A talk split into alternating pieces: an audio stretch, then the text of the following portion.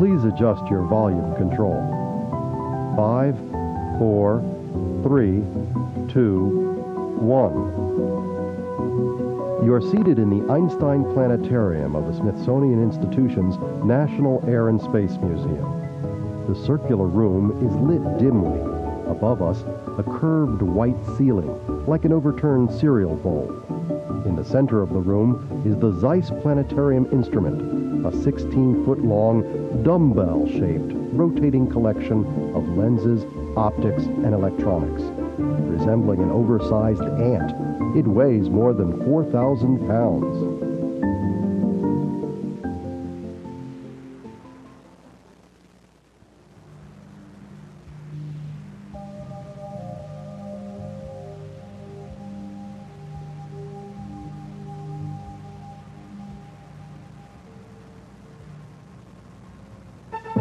As lights fade, panoramic views of Washington, D.C. appear on the dome ceiling. Views are seen from the back seat of a car through the windshield. A man at left, a woman at right. Okay, now, where's the planetarium? In the Smithsonian. Okay, uh, which Smithsonian would that be? The National Air and Space Museum.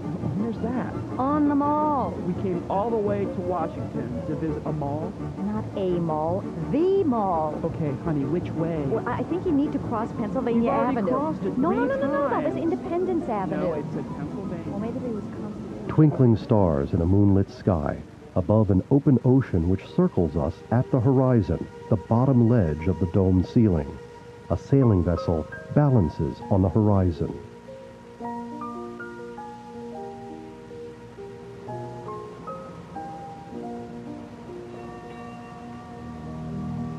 To know where you are and how to get where you're going, a daunting challenge. But in the sky are beacons that can help you find the way. Titles and a star to steer her by, narrated by Sir Alec Guinness. A partial panoramic scene of flat Earth appears with animated water running off both sides. When sailors ventured far from the shore, they feared many things.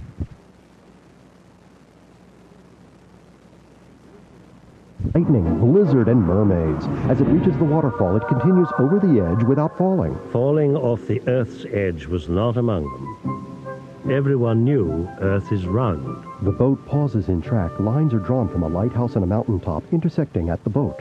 What sailors feared most was getting lost. Along the coast, a navigator could use landmarks to fix a ship's position. A coastal landscape. The land dissolves away, leaving just the boat in ocean. At sea, landmarks are gone. The boat sails to the right and fades. leaving only the stars. But stars, unlike landmarks, move. The sky moves, or so it appears, caused by the rotation of the Earth. In compressed time, the stars, moon, and sun appear to shift position as a 24-hour day passes. In greatly accelerated time, we see that as Earth spins, stars rise in the east, reach their high points due south, and set in the west. The word east is in white block letters at the horizon in front of us, the word west at the horizon behind us. Even the moon and sun are carried along.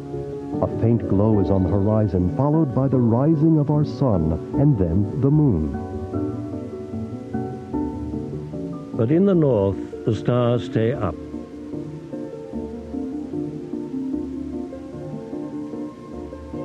In their midst, one that hardly moves. Polaris, the North Star, lies almost directly atop Earth's North Pole. The whole sky pivots around it. To the left, north is labeled, and an arrow points to a dim star. The sky fills with clouds obscuring the stars. A rotating graphic illustrates the rotation of the Earth in relation to Polaris. You can find Polaris by tracing a line from the pointer stars of the Big Dipper. Once you've found it, use it to help figure your location. Polaris height above the horizon tells us how far north of the equator we are.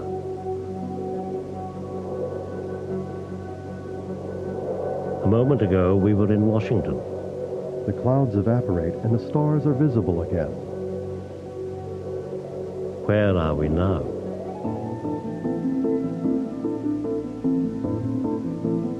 Look for Polaris. The arrow pointer is at Polaris, directly overhead. There it is, straight overhead. If Polaris lies above Earth's axis, where must we be?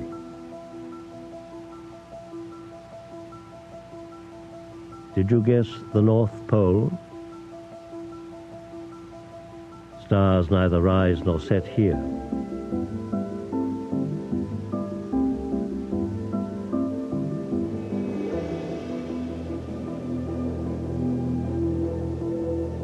Try again?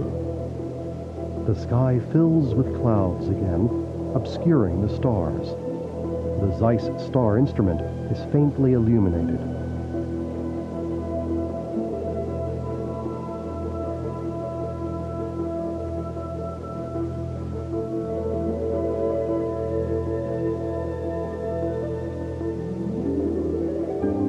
Now, where's Polaris? The arrow is at the horizon to your left, indicating north. Having some trouble? Here it is, on the horizon. We are on Earth's equator, where all stars rise and set. Video of our blue Earth rotating right beneath a grid of latitude and longitude lines.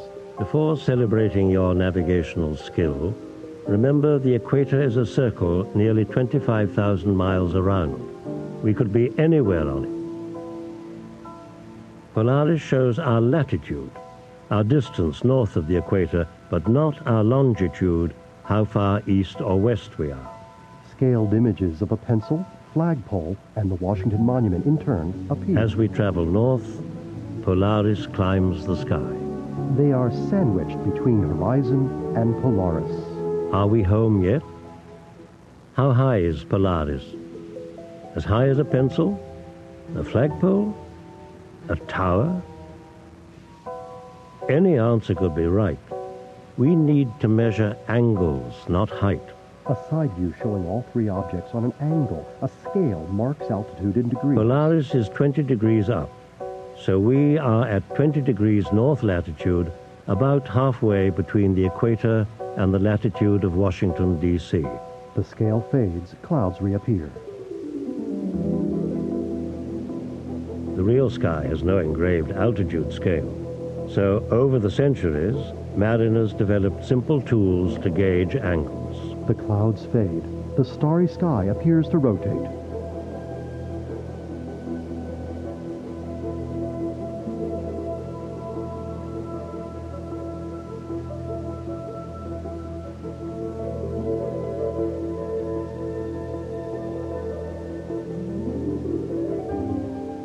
Is Polaris now?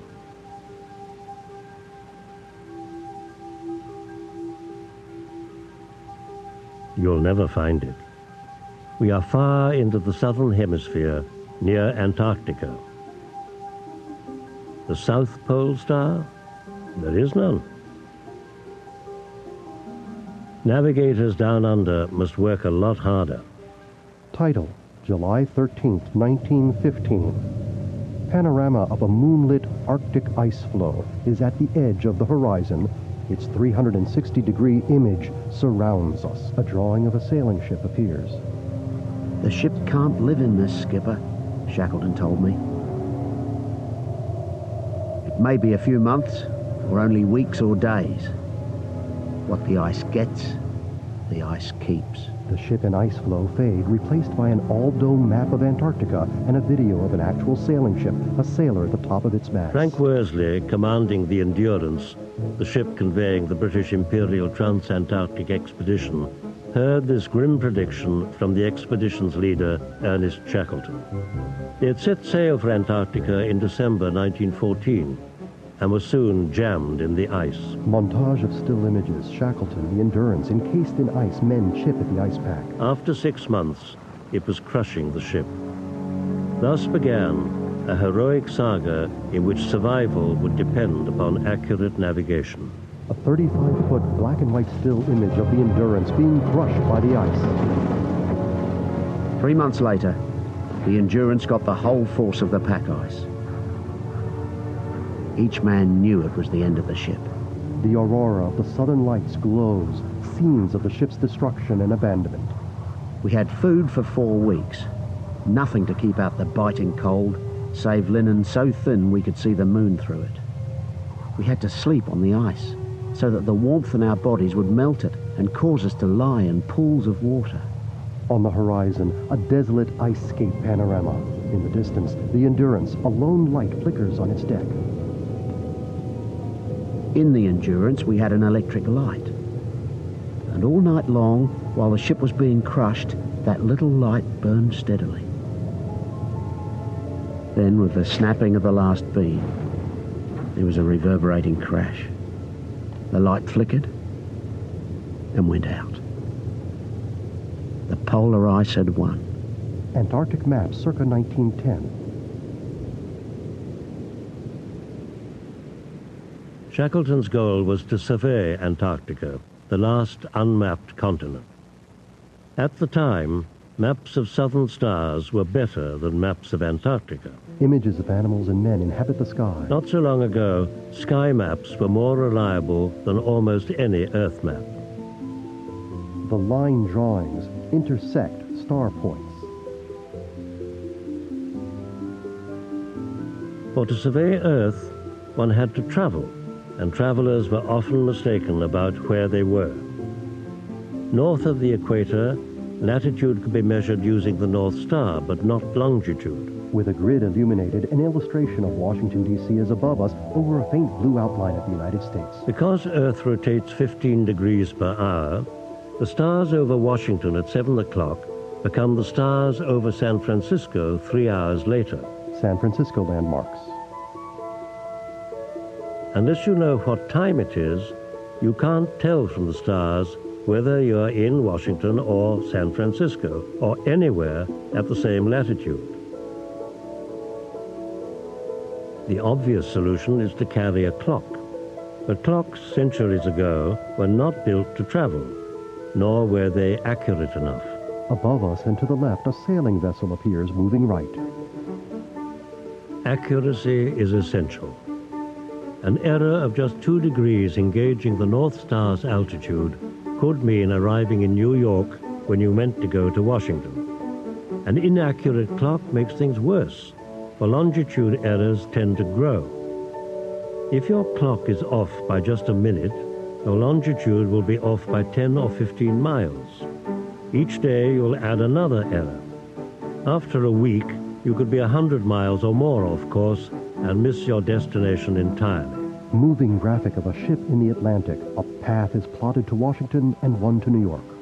Lacking accurate clocks, navigators reckoned their positions as best they could by estimating their speed through the water and charting their progress hour by hour. Speed was gauged by tossing a log overboard. As knotted rope paid out, the navigator counted seconds. The ship's calculated speed in knots was recorded in the logbook. The navigator could then deduce his position hour by hour. Such dead reckoning could not be trusted. Winds and ocean currents could push a vessel off the desired course without the navigator's knowledge. To avoid getting lost, some mariners literally went to great lengths. They'd sail north or south to the right latitude, then east or west until landfall. Graphic of a shipwreck, a vessel floundering in heavy fog. Sometimes even these measures fail to prevent disaster.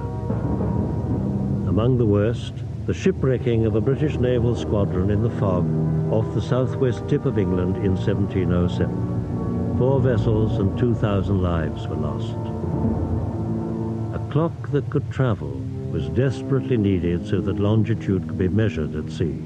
On the horizon, a panorama of Padua, Italy, followed by a video of the planet Jupiter as seen through a telescope. The four large moons orbiting Jupiter, discovered by Galileo, became such a clock. Their future positions, hour by hour, could be mathematically predicted. With a telescope, one could calculate the time if Jupiter was visible. This partly solved the longitude problem for surveyors on land. The full night sky surrounds us, as seen from the deck of a sailing vessel gently rocking in the sea. But at sea, Jupiter was no help. Even when it was visible, no one could hold a telescope steadily enough. Another kind of sky clock was needed, something that moves independent of the stars. Let's look for one by doing the impossible, stopping Earth's rotation. The sky in motion appears to slow. The sun is at our right and creeps slowly to the left, west to east, along a grid and against background stars. As Earth continues to circle the sun, we discover that the sun has all along been creeping west to east against the stars. We didn't notice it before because it's so slow. Too slow, alas, for navigators who need time accurate to the second. A white ball of light glides toward the horizon. What about planets?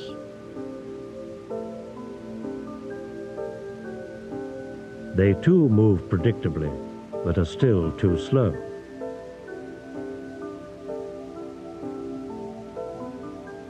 One hope remains. The moon appears. In the moon, we find a usable clock.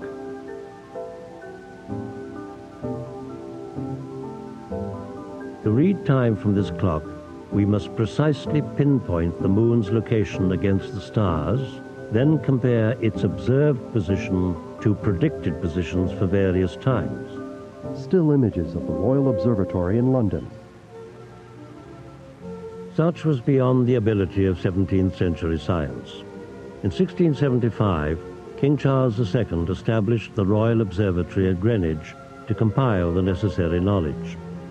In 1714, the British Parliament offered an enormous reward for a practical method of determining longitude at sea. Europe's brightest astronomers and mathematicians worked for decades compiling a star catalogue, designing an instrument to gauge the moon's angle, working out the mathematics of the lunar orbit, and publishing annual tables of celestial positions. White-wigged gentleman holding a clock. Below, a silhouette of interlocking gears fills the sky. While the lunar method captivated the scientists, a self-taught English clockmaker, John Harrison, decided that an accurate mechanical clock was the way to tell time at sea.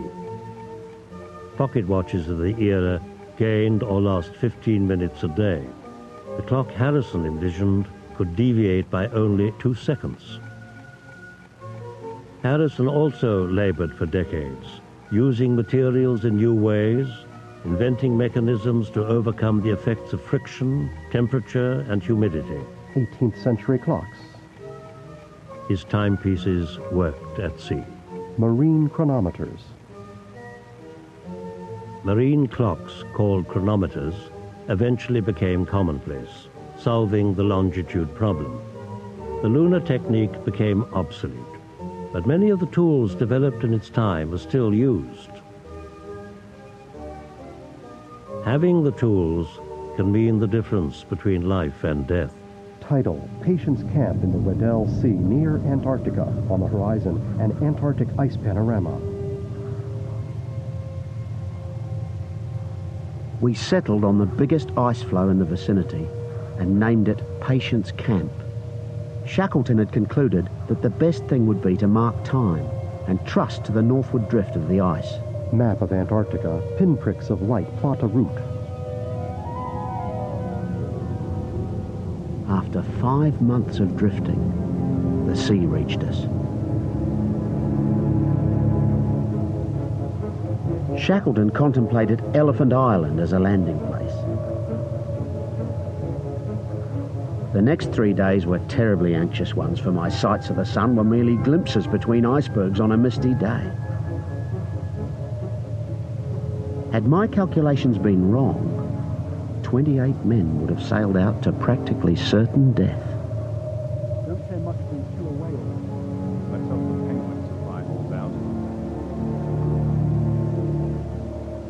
Survival at sea depends upon accurate navigation. Fortunately, Shackleton had the necessary tools. What does a navigator require? A compass won't help you figure out where you are, but is needed to steer a course. An accurate chronometer will tell you the time. Special books tabulate the positions of the sun, moon, planets, and navigational stars minute by minute through the year. A sextant measures angles of celestial objects above the horizon. While the navigator looks at the horizon, mirrors bring the observed body into view. A modern yacht at sea on the horizon. Next, a gentleman in white using a sextant aiming it at a ball of light to the left, the sun. A navigator often shoots the sun at noontime. He adjusts the sextant's arm, bringing the solar image down to the horizon. Rocking the sextant moves the sun in an arc. When the sun touches the horizon at the bottom of its arc, the sighting is complete. The sun's altitude in the sky can be read off the scale. The glow of an orange and red sunset on the horizon.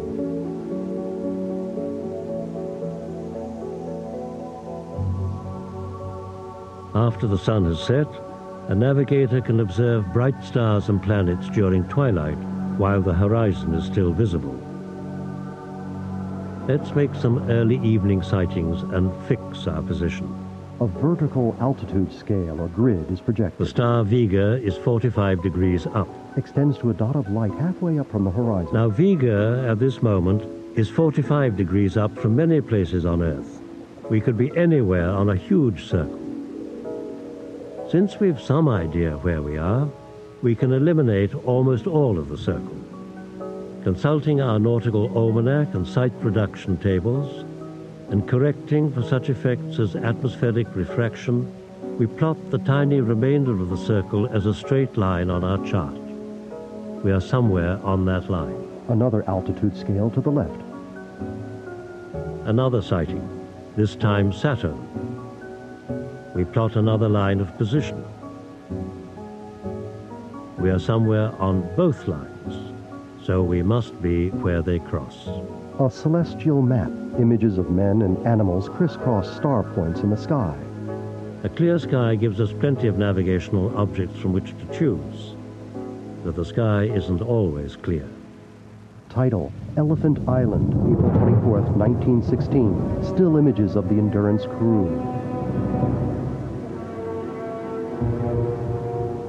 We knew that no living person would dream that we were stranded on Elephant Island.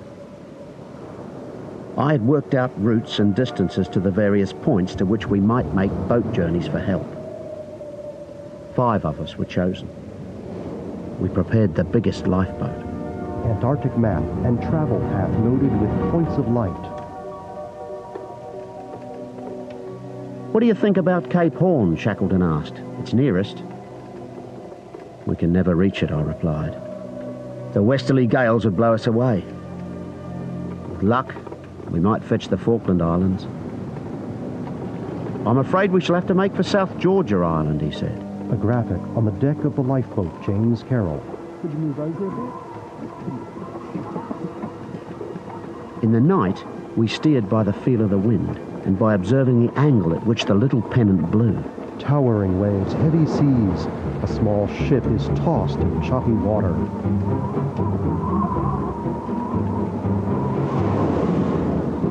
On the rare occasions when I got an observation of the sun, I had to kneel with two men holding me to prevent the violent motion of the boat heaving me overboard. Shackleton would take the time by the chronometer, the sole survivor in working order of 24 chronometers. The sun is behind a fog directly before us. The lifeboat sails toward it from the left. On the 13th day, we were getting nearer to our destination. If we made the tragic mistake of passing it, we could never retrace our way. It was essential to get observations. But the morning was foggy. And if you can't see the horizon, it's impossible to measure the altitude of the sun.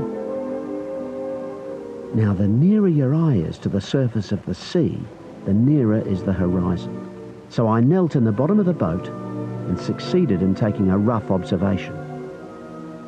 Two were necessary, however, to fix your position, and at noon the fog was hovering between the sun and ourselves, so that all I could see was a dim blur. I measured to the centre of this ten times, using the average as the sun's altitude. A path is plotted on the Antarctic map. Photographic images now of the rescue of the crew and a whaling station. After a thousand-mile voyage across the stormiest ocean on Earth, the lifeboat arrived safely at South Georgia Island. The party remaining behind on Elephant Island was eventually rescued. Everyone survived. Photos of a modern ship's bridge and its navigational equipment. Left 5 degrees rudder, stay course 205. 5 degrees rudder, stay course 205. Today's navigator fears mainly the loss of electrical power. Since the 1930s, new technology has first supplemented and then replaced traditional methods. Red and white radio tower at the left, at right radar dishes, light pulsing from each. First came Earth-based systems. Navigators could triangulate on LORAN transmissions from the coast, or detect the coast using radar aboard ship.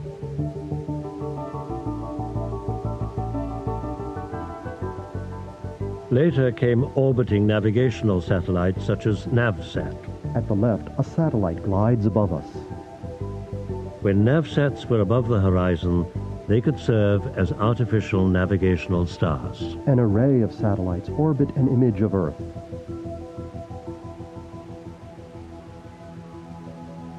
Steering by the stars continues, but today a whole constellation of artificial stars adorns the heavens. 24 global positioning satellites make navigation automatic.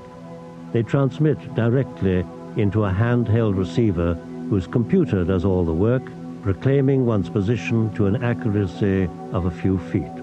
Photos of handheld GPS receivers like television remote control units. A GPS receiver needs signals from three satellites. More satellites will increase the accuracy. The satellites transmit their current position and the current time. The signals leave the satellites at the speed of light. When a receiver gets a signal a fraction of a second later, it calculates how far away that satellite must be. The receiver knows it is somewhere on a vast sphere around the satellite. Signals are received from a second satellite and a third. Where all the spheres meet, there is the receiver. Several car dashboard GPS receivers are pictured.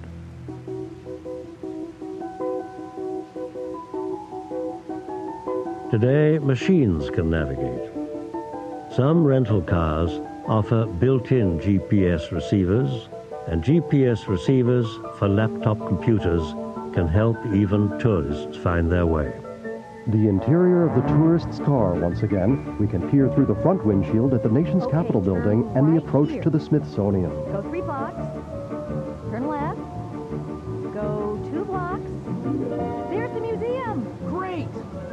Now, where do we park? Ah, was that a parking garage I saw back on Pennsylvania Avenue? The image of the tourists fades, replaced by a moonlit ocean panorama with a seacoast town on the horizon, lights twinkling. A jet soars overhead from right to left. There are more efficient ways to cross an ocean than under sail in an open boat, and more advanced techniques for finding the way than using the sky. Fortunately, there remains room in our world for inefficiency. Scene fades, revealing star-filled sky. So long as the beauty of a starry sky and the breadth of an open ocean can captivate a human heart, there will be those who steer by the stars.